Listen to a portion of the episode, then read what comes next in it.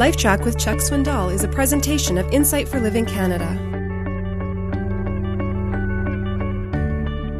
I remember as a little kid when I was in junior high school walking to school through the woods, and there was a tree that fell across a ravine, and the tree wasn't that large. And it was a it was a wide expanse. And I remember being dared by my buddies to go out on that in the middle of that log. And I jumped out there and then I threw the lunch my little lunch sack up over my head and I caught it back here and I was dancing around up there. I have a coronary when I think about going out on that tree now. I, I would never do that. I would pray for whoever would go out on that, on that log. Now we look at those logs and we think, what wonderful timber that is, and we keep walking. We, we don't go out on those.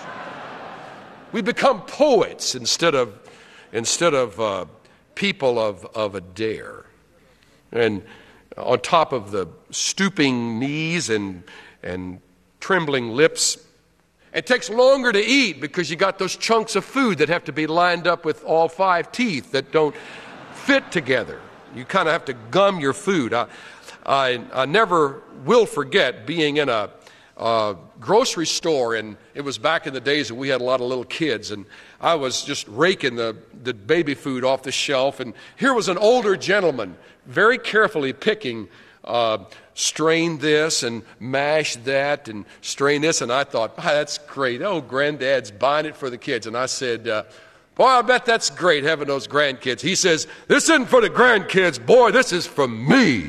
I'm not buying this food for grandkids. And uh, you have to go to, you, you, go back to strained food. You, you go back uh, because your grinding ones are, are idle and they're few. And you got to go to dentures and, and uh, all that. I mean, you know what? It takes longer to get ready for bed.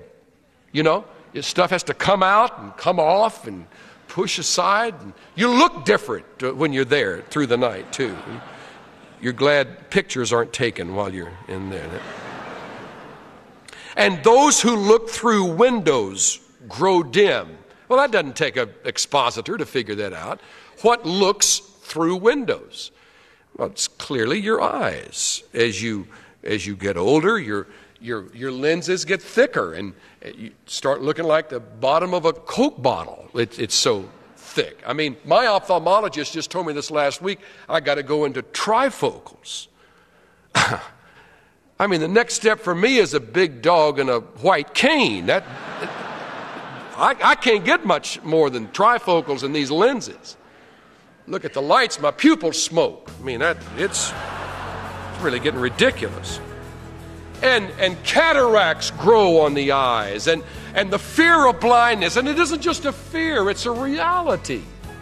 Look at those who traffic into the ophthalmologist's office. You will see many of them are in their 60s and 70s. Eyes are growing dim and it's not over.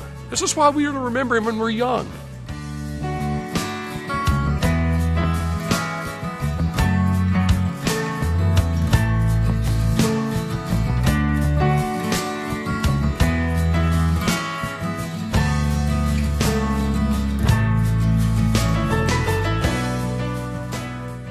Remembering your Creator means more than just thinking about Him now and then.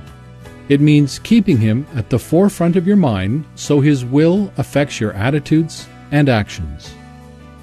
The important thing is to remember God while you're young and not put it off until you're older.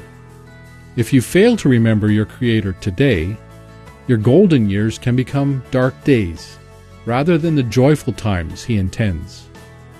The Lord wants you to entrust your life to Him so you can enjoy His presence endlessly.